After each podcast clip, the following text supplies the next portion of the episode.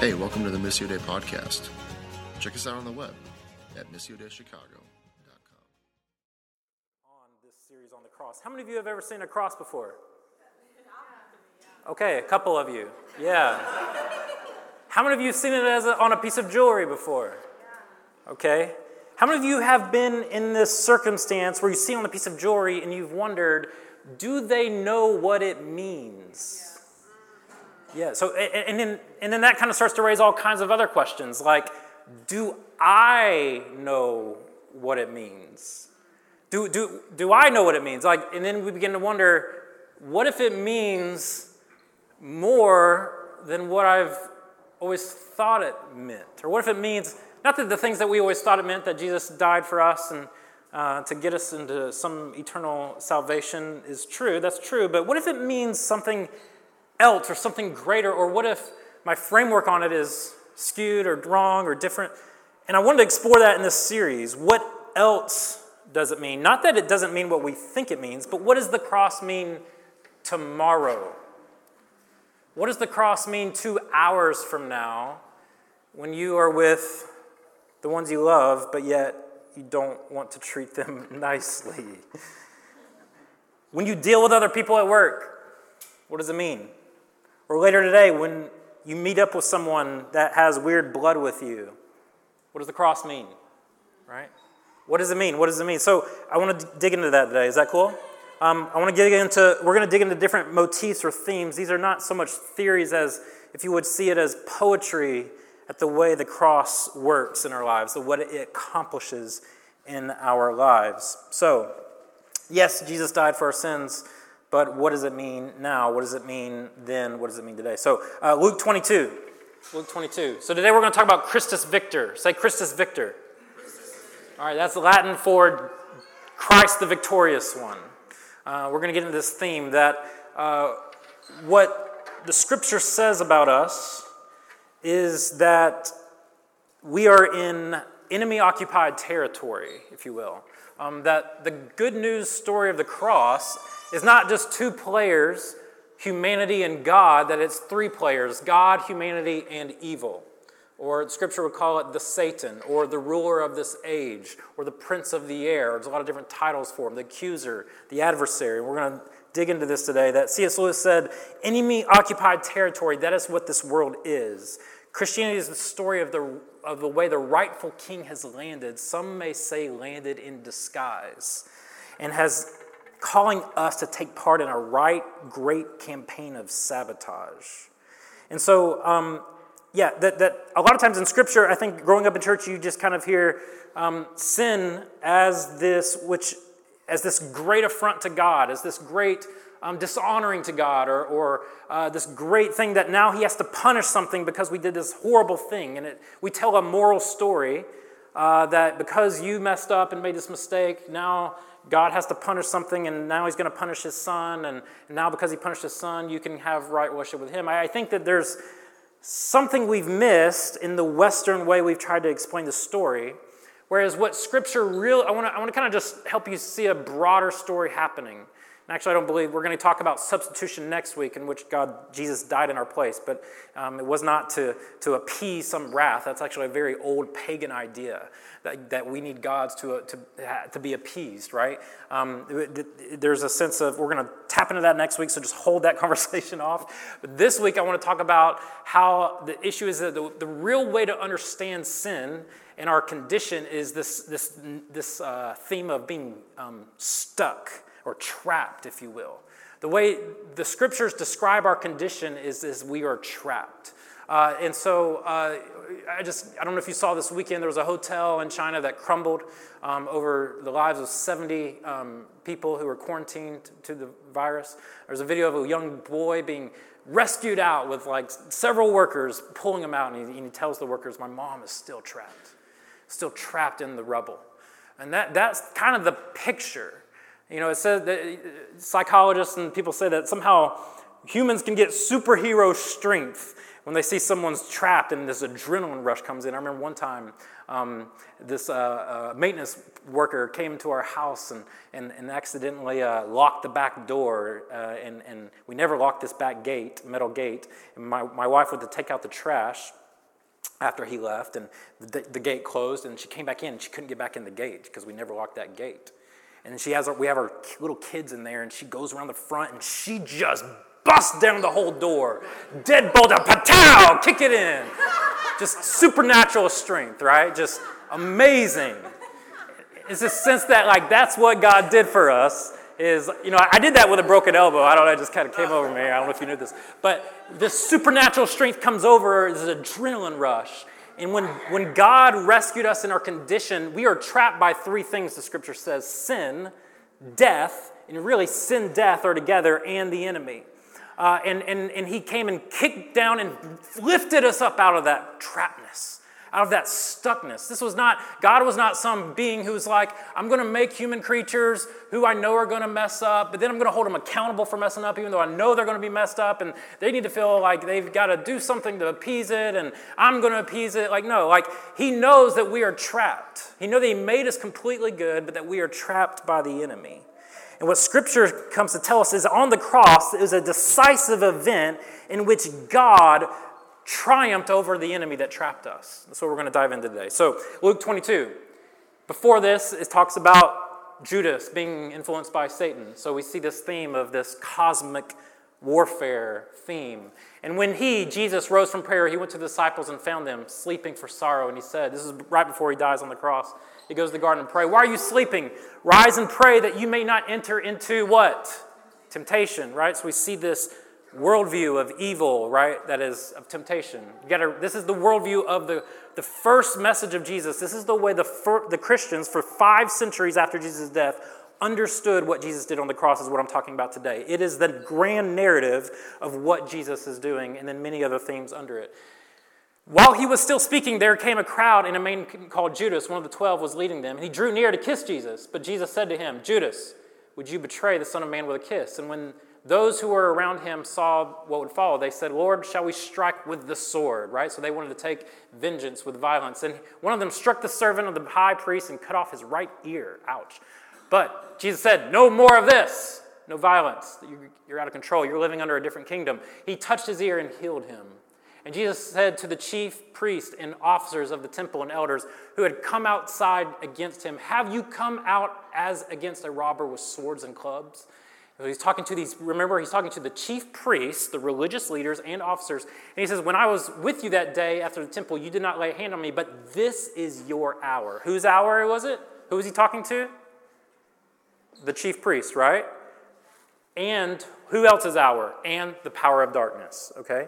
So I want you to see this as Jesus is, is saying something cosmic is happening here, something of darkness is happening here, where somehow this element, evil, this greater power of evil, and yet human willpower are being interconnected. And that's what Paul is going to call the power. So, um, so we are in this stuckness. So, what did Jesus do to overcome this trapness that we have? That one day, statistically, the stats haven't changed. One out of every one person will die, right?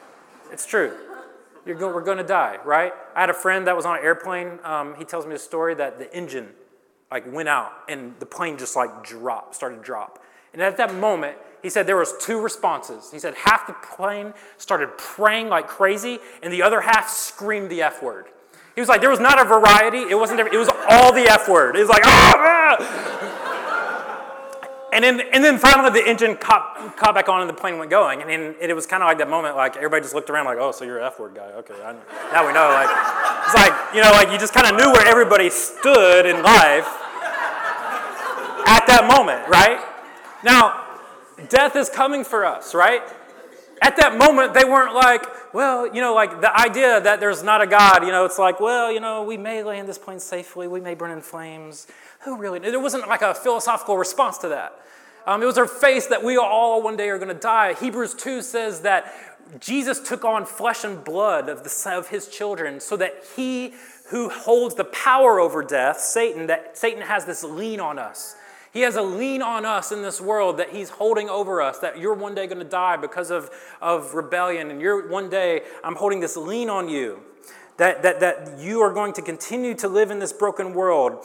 And, and what happens is, is that Jesus took the lien from Satan's hand and rescued us from the power of death. that he rescued us from that power, that because he died and overcame death, he is the victorious one over death. So now a new universe, a world, the universe works in a new way. I'm getting ahead of myself. The universe now functions in a completely different way. Not only death, but also this sense of the enemy. Let me, let me show you a couple of verses. 1 John 3 8 says, The reason the Son of God appeared was to destroy the works of the devil. That's the whole reason he came, was to destroy the works of the devil. Colossians 2 says this. He says, And you, who are dead in your trespasses and the uncircumcision of your flesh, made you alive. Jesus' work on the cross is not to make you good pe- bad people better, it's to make dead people alive. That he came to make you alive, that you are in this, this lien that Satan has over this world, this curse, this accusation, right? Satan is known as the accuser. God is not the accuser. So, this next verse confuses a lot of people that God made alive together with him, having forgiven all of our trespasses by canceling the record of debt that stood against us. Who's holding the record of debt against us? Is it God or is it the enemy? is the enemy. The enemy is the one holding this moral law saying, You can't meet this standard. You are accursed. You are nothing. You are no good. You're going to die and not have life. That is the message of the enemy. We've kind of understood this in the past of that, oh, God is holding this record of debt against us. No, the enemy is holding this record debt against us and with its legal demands. He set it aside, nailing it to the cross, and then he disarmed the powers. That these powers had were armed with weaponry and authorities and made a public spectacle of them, triumphing over them in him. Now, all throughout Paul's work, he uses these words powers, principalities, authorities. Um, we have to first talk about what are the powers? What, what are these things? Um, next slide. The cosmic powers are evil spiritual forces that take root in individuals ideologies, and institutions leading to a life and culture of fear and death, resulting in being cut off from God and each other. So, in the church, we like to talk about these powers as just spiritual things, right? In secular world, we like to talk about evil as just a human thing. But what Scripture affirms again and again is evil is when these supernatural forces are linked up to and coinciding with individuals, ideologies, and institutions working together to lead to a life of fear and death, cutting us off from God and each other. So that's what the powers are. So let's go back to the very first slide, Luke 22, if you don't mind. That's why I wanted to show you this. What, what did Jesus say in the Gospels? He says at the very end, This is your hour, who? to the religious leaders, the chief priest. You're doing this evil thing. This is your hour, and it's also the power of darkness. Do you see that? So, this is where Paul gets his view that the powers and authorities is when institutions, individuals, ideologies sync up with evil and allow evil to influence them, and that is the, the powers at work, if you will, the grip in evil. It takes on many, many forms. It's these self, it, it can take on the self destructive tendencies of an individual, right? We all know that individuals have these, we all have these habits of addiction, habits of, of things we do. What, what Paul says, I, I one time was on a, you know, a couple weeks ago, I was in conversation with a girl, and you know, she, she was struggling just with Christianity, and I was just talking about our, everyone agrees, no matter what you believe, our world is broken. She goes, Yeah. She goes, I, all the time. I do what I don't want to do. I was like, you know, you just quoted Romans 7, like the words of Paul. Like, you know, we do what we don't want to do all the time. And this is the sense of where, where, where evil is at our door, crouching at our door, seeking to destroy us. Um, not only that, but ideologies. We can take a good thing, um, a view, a political ideology, a, a religious ideology, and we can be so rigid with it that we harm others and exclude others and hate others and make them feel less than and destroy their identity because we allow evil to attach to an ideology.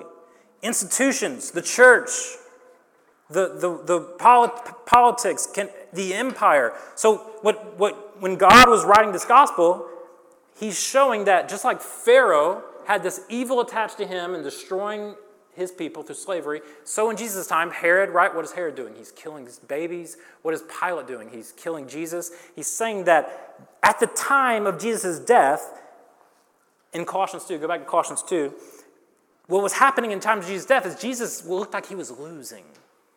Jesus was stripped bare. He experienced every single thing we went through. He was made a public spectacle. Here, go to the list of uh, the second slide, if you don't mind.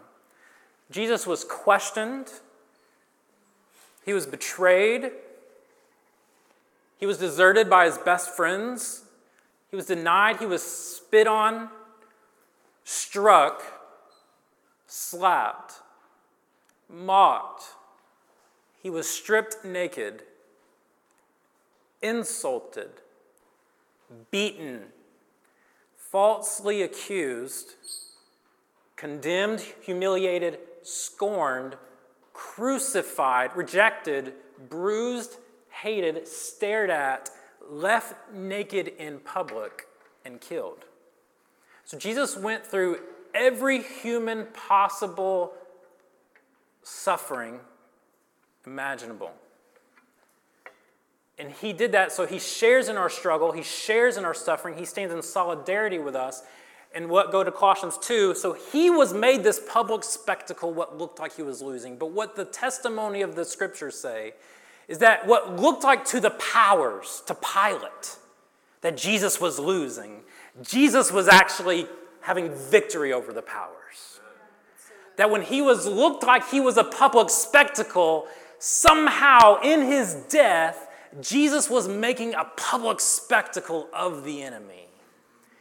That this language is Roman Victorian language. When they would, Roman, Roman era, when Rome conquered a land, they would come in with a big procession, kind of like the Cubs after a World Series years ago. Once. And what would happen? You carry in the trophy. We overcame our opponent. There would be this huge procession with crowds, and behind it would be the spoils and the enemy tied up, naked to be a, a public spectacle. Prisoners of war to be laughed at, to be triumphed over. And Jesus looked like that, but what looked like was losing was actually winning. That love wins, that love triumphs, that love conquers all. And what did Jesus do on the cross? Every time all these enemies were spitting on him, mocking him, what was his response? Every response was always reception. He looks at the criminal on the cross, who one criminal mocks him, says, If you're the king of the Jews, save yourself. The other criminal says, Remember me. And he says, Remember me? She says, Today you'll be with me in paradise. Reception. He looks at, he looks at Mary and says, John, behold your mother, Mary, reception. He raises from the dead, and he's got these horrible disciples that left him and betrayed him. Thank God that never happens to anyone today. And then he looks at them and says, You suckers, you left me, you did nothing, get out of here. He goes, No, eat breakfast, reception. That's the beauty of what Jesus is doing on the cross is reception to us. Um, go to the slide of the Trinity. This is from the 15th century, one of the only good things the Russians produced for us. Just kidding, that was a joke. It was a slip, sorry. Tolstoy is good. No, there's good things. This was uh, one of the most, it's kind of dark, you can't see it, but one of the most uh, powerful Eastern Orthodox images is the image of the Trinity. It's the Father, Son, and Holy Spirit. And the cross represents here, there's Jesus holding the staff in the middle. The chalice there in the middle represents this, this union and communion. And this spot right here is for us. That's what the Eastern Orthodox Church teaches. That, that spot right there, what Jesus did on the cross, is this picture. He, they've given us a spot with oneness with God, reception. That is exactly what Jesus is doing on the cross, is reception. So, in John 16 33, what did Jesus say? John 16 33, take heart, I have what? Overcome the world. So he's like, I'm the only one who lived a sinless life, who was mocked, betrayed, beaten, scorned, and did nothing but love as a result. Because I was completely the God figure, the God man, God human figure, who could do it all in your place. and I've overcome the world. I did it. He's like, I did it, did it. Death, I did it. I conquered it. Like, you have to have a little bit of a swagger to say this. Don't you agree? I've overcome the world. I did it. I did it. I conquered evil. I did it. I never, ever, ever lifted my finger to anyone in the middle of traffic. I did it. Jesus like, I did. I never, ever did that. Some of you are like, well, I've, did. I've never done that. I'm like, pride. You know, so, so even we can't escape.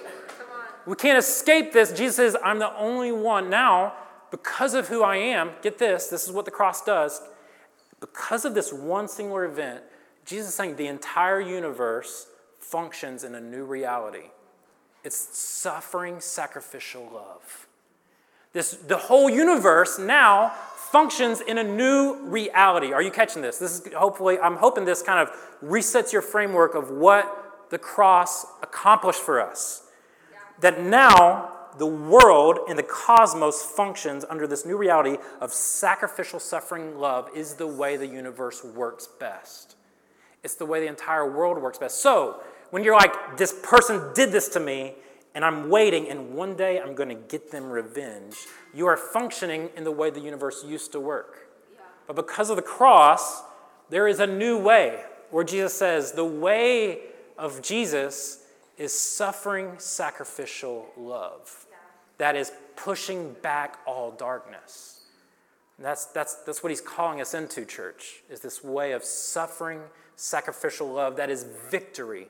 When it looks like you are losing in your workplace because you are the Christian at the water cooler and you are mocked, you're actually winning. Now, hopefully, everybody in that place ends up winning. But at that moment, Jesus says, it looks like you are losing. But in this new reality of suffering sacrificial love, you are winning. That what looks like failure is now victory. So in Christ, this is nothing new for Jesus. In Christ, oh, we're getting ahead of ourselves. I think this should be our new catchphrase as a church pushing back the darkness. I just love it. I think we need this reminder. I wish we had, maybe we can start spiritually prank calling each other, like, hey, push back the darkness, or something like that. I don't know. Um, text messages, push back the darkness, right? Um, if somebody wants to make a bumper sticker, feel free. I hate Christian bumper stickers, but you know, pushing back the darkness. That this is what we are doing in the light of the cross because Jesus has made victory over the cross. We are pushing back the darkness. Now, how is Jesus having this victory? How? He did not get this victory, again, by using the same tactics of the enemy. He didn't use the same weaponry. He didn't use the same machinery. He did not use the tactics of the enemy to destroy evil. Darkness cannot push back darkness, only light can push back darkness. Yeah. So he didn't use any of the weapons of the enemy because when we do that, you're only going to have another country come after that. You're only going to have another form of evil come after that. You can't, what our world does is we'll use a better form of evil. That's such a, a, a, a, nicer form of evil, right? Uh, it, it will, but Jesus says, no, I'm not going to use that. My way of victory is sacrificial suffering love. Yeah.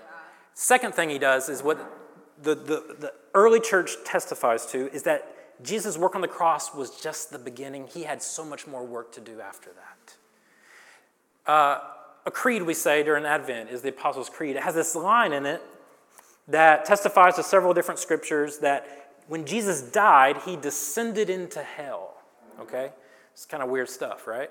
Um, this, this, what does that mean? No one really fully knows. There's a lot of different interpretations. This is a whole other sermon. I would love to do a whole sermon on he descended into hell, but for now, whatever it's metaphorical or literal, what, what, the, what the church used to call this was the harrowing of hell. The harrowing means distress, that Jesus, when he died, went to bring all distress to hell. He sent all hell to hell. Wow. That Jesus went to hell for all the right reasons. that he went to hell not to save those who have died before him, but that there's this picture of Adam and Eve in a lot of the literature, a lot of imagery, that what he's doing is coming and rescuing Adam and Eve, not with a, an evangelistic message, but with an announcement saying that I have conquered death. I have conquered the curse. You are free. You are no longer, I'm lifting you up. So, next image, Christus Victor. Uh, this is called Fragmentations of the Crucifixion. Anybody see this at the MCA by chance? Beautiful piece of art. Nathan, what's the name of the artist again? Do you remember? I thought you might know. Nathan told me about it. But this is picture of Jesus and a slam dunk. That the cross was Jesus just completely laying Satan prostrate, like just dunking on him, right? It's called the ascension, that Jesus is lifting us up, that the cross only makes sense when it's touching our flesh, when it's touching our life. And he is lifting us up out of this trap. That's what the cross did is it lifted us up. It lifted us up out of this trap of death, Satan, and the enemy. You guys following with me? So Jesus overcame the powers. Oh, his entire ministry is overcoming the powers. When he healed people, Jesus was overcoming the powers. When Jesus included the outsider who was seen as a prostitute or a tax collector, he was overcoming the powers. When Jesus went to the Samaritan woman who was excluded because of her race, he was overcoming the powers. When Jesus went and healed uh, a woman bleeding of blood for 12 years, Jesus was overcoming the powers. Every time he forgave someone, he was overcoming the powers. When he was born, he was overcoming the powers. And when he was on the cross, it was final. Jesus didn't just die to forgive us of our sins, but to destroy the power and evil in this world. Another way of looking at it is a picture that stands in my mind from a long time ago. In the Gulf War, um, Rafael Peralta, a Mexican American, the moment he got his green card, he signed up for the Marines. And in the middle of battle, uh, a grenade flew into the building that they were fighting in, and he takes the grenade and encloses it, knowing that he was already shot in his arm, takes the grenade and encloses it into his body. And he dies, and shrapnel does hurt everyone else in the room, but he protects them. And Rafael Peralta was the first Mexican American to ever get the Medal of Honor. And this is a picture of what Jesus has done for us. He's taken the attack of the enemy, he's absorbed it into himself. And so now some of you are asking questions, but why do we still see evil? If this is true, if Jesus conquered everything, why is there still evil? Why is there still darkness? There's still this, what theologians call already but not yet, is the best language for it. That, yeah, we're going to be hit with shrapnel from the damage of what Jesus absorbed. We're still hit with the, the attacks of the enemy, but it is a decisive victory that's already been won for us. And He has absorbed all of that for us so that we can also co reign as co heirs with Him and have victory over death, evil, and Satan ourselves. Amen? Yeah. So, how does this work out for us? What does this mean? Jesus is victorious. What does it look like for us? It changes everything. This view changes everything. It changes the way you pray, now you pray from a place of victory. You pray from a place that Christ has already won the battle. It changes the fact that you can do Sabbath rest because it changes the fact that the lies of the enemy that says you are what you do, you are what you achieve, are crucified and done. It is finished. You can rest because you live and work from a place of victory, not as a slave to Pharaoh not as a slave to the tyrant, you can rest. It changes everything, it changes our relationships, it changes the way we see conflict. So every time you listen to someone, you are pushing back the powers. Every time you sacrifice for someone, you're pushing back the powers. I love what Greg Boyd says. He says, one of the, about relationships and conflict, he says, one of the main reasons, listen to this, church, one of the main reasons we're so quick to engage in human warfare is because we're slow to engaging in spiritual warfare. Instead of pillaging the enemy's house and taking it back for God, we pillage each other. So, what if we have this view that Christ has overcome the powers, our enemy is not flesh and blood. We have a different enemy. And then when we begin to believe the best of each other, we are pushing back the powers. When we, when we make assumptions that are the best about each other and not bad assumptions, we're pushing back darkness. We're pushing back the darkness as a church. What does it look like for you in your world to push back the darkness? To resist evil and resist using the tactics of evil. To say, no, I live under a new, the new universe functions a whole different way. Doesn't function the old way. I'm done. He did it. He did it. He overcame darkness. I will bless my enemy. Like Martin Luther King when his uh, burned, a, burned a cross in his front yard. He put on his best suit, got out and looked at this cross and prayed, Bless these people who did this. That's the sacrificial, suffering love of Jesus. And those church, they didn't call it something fancy, they just called it Christian love. That's what we're called to that love wins the day. It is the only thing that wins the day. So, this not only does this change our changes the way we pray, changes the way we rest, changes our mission, it changes our relationships, it also changes our mission. Jesus has secured the final victory. There's still places of darkness yet to be taken. There's still places of darkness yet to see the light. So we see a great reversal in the cross and resurrection, which is the proof of the victory. And we can say with Paul, Oh, death, where is your victory? Where is your sting? That's a verse of mocking Satan, where Paul is mocking Satan, saying, There's no sting anymore with death. We can declare, as Jesus declares over Peter, uh, Peter, Peter, blah, blah, blah, Peter, declares, Simon, son of God, flesh and blood did not reveal this to you that you called me son of God, but the gates of Hades will not prevail. I give you the king, keys of the kingdom. 1 John 4 is he who is in you is greater than he who is in the world. 2 Corinthians, divine power. We have divine power to destroy strongholds. Luke 10, Jesus says, I've seen Satan fall like lightning. You bear the victorious name of Jesus. This matters because lives are in the balance. Lives are in the balance. Your coworkers and friends are in the balance. This isn't a game. This is, a, this is an issue of, of people's lives being liberated from darkness in which we live on mission and love and continue to proclaim the name of Jesus because at the name of Jesus, darkness flees. Darkness always flees at the name of Jesus, that there will be no darkness in his light. We want to see people transferred out of the kingdom of darkness, as Colossians 1 says, into the kingdom of light. We want to enter in in Jesus' name and see light drive out darkness. So, if you want to see salvation, we want to see baptisms, it, we, we want to get a dose of this undomesticated Jesus that propels us to live for Him. Propels us to live for Him out of love and not out of compulsion. I'm not asking anyone to do anything out of compulsion or guilt. I'm asking you to see and experience the victory for yourself and to proclaim that victory to others. So, Missio Dei, I just want to call us to four things as I close. How do we push back the darkness? Number one, I think we just need a renewed vision of Christ as the victorious one. We need a renewed vision of Christ as liberator. He is the victorious one. Jesus is among us, Missio Dei. Jesus is here right now. Like he is here. He is in our lives, He is in this space. Do you sense Him? Do you know Him? Not some propositional truth about Him, not we talk about this all the time. We don't believe Jesus is just some ethical thing to follow or, or propositional truth. We believe he's someone to be known and experienced, to be, to, be, to be filled with and to have a relationship with.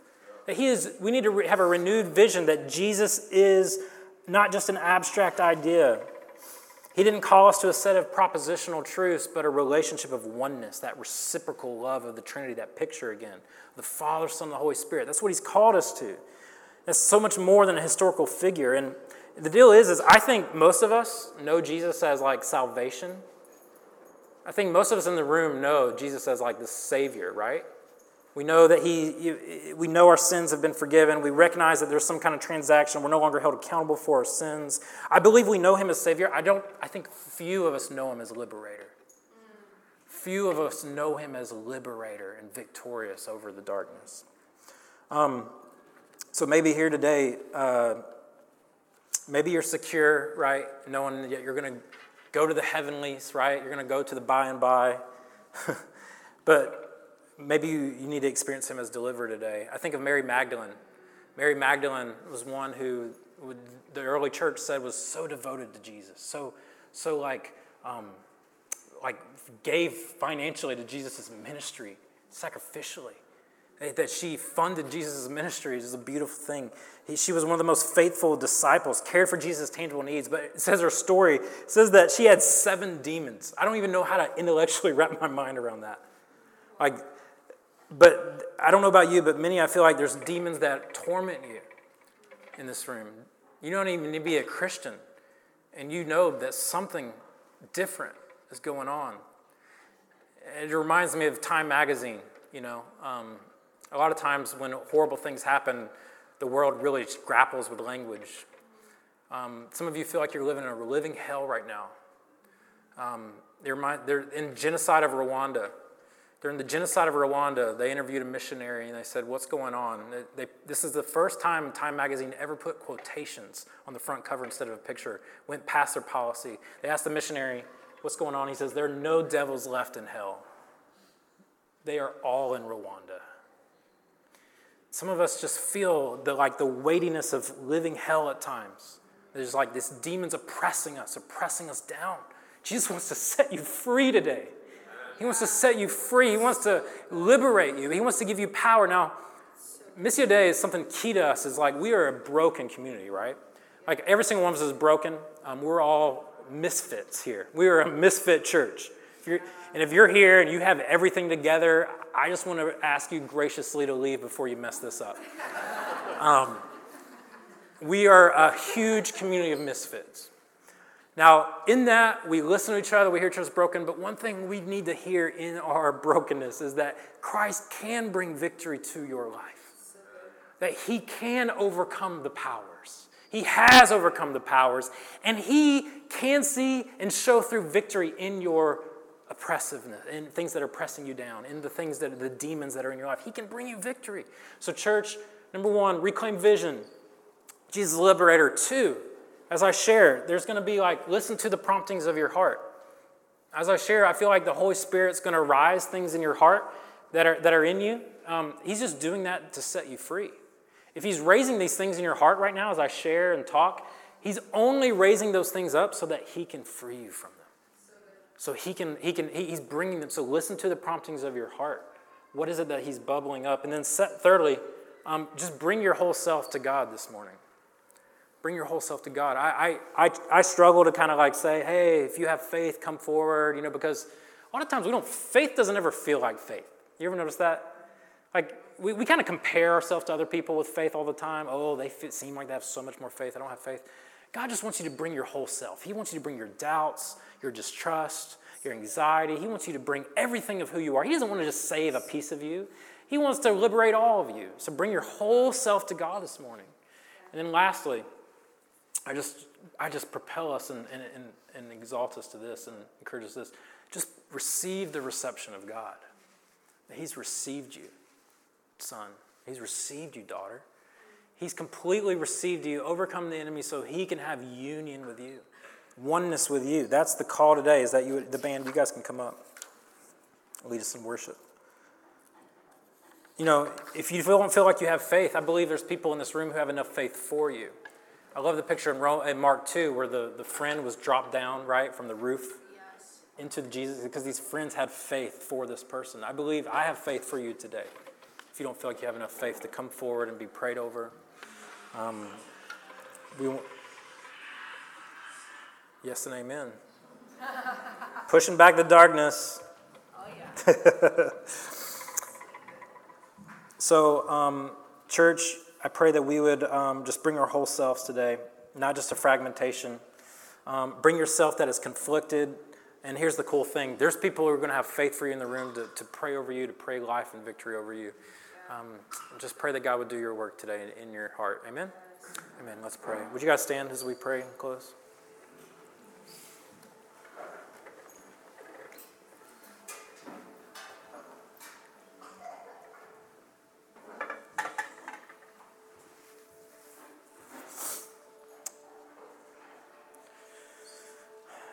King Jesus, you are here. You're in this place.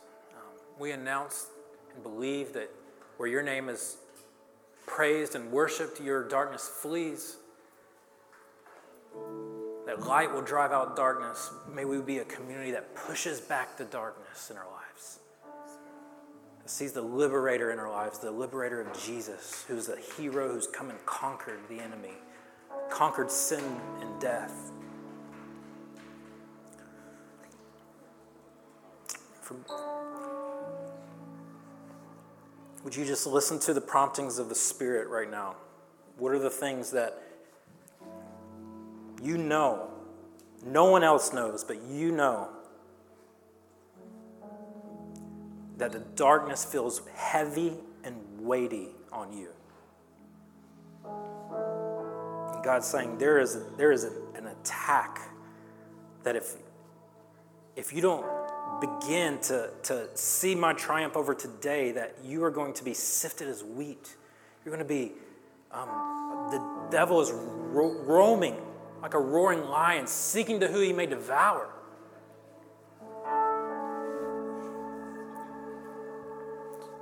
So, Jesus, all bitterness and hate and judgment of others, we announce you are light and you are acceptance and you are love in this place. And we ask that the spirit of those things flees from this community.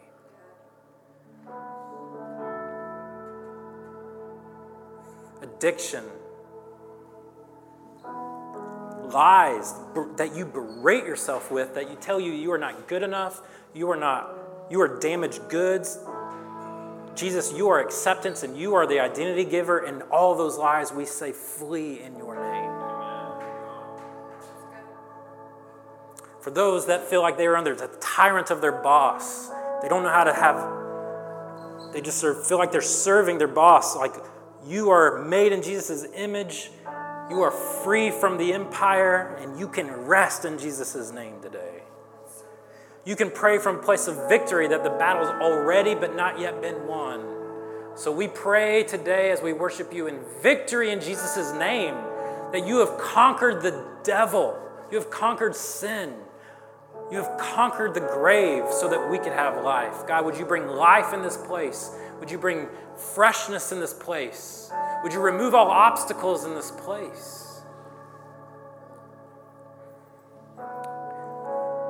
Just worship King Jesus. The rightful king has landed. Would you make us your army to push back the darkness in a great campaign of sabotage? May we raise with you, be lifted from our stuckness, lifted from the traps,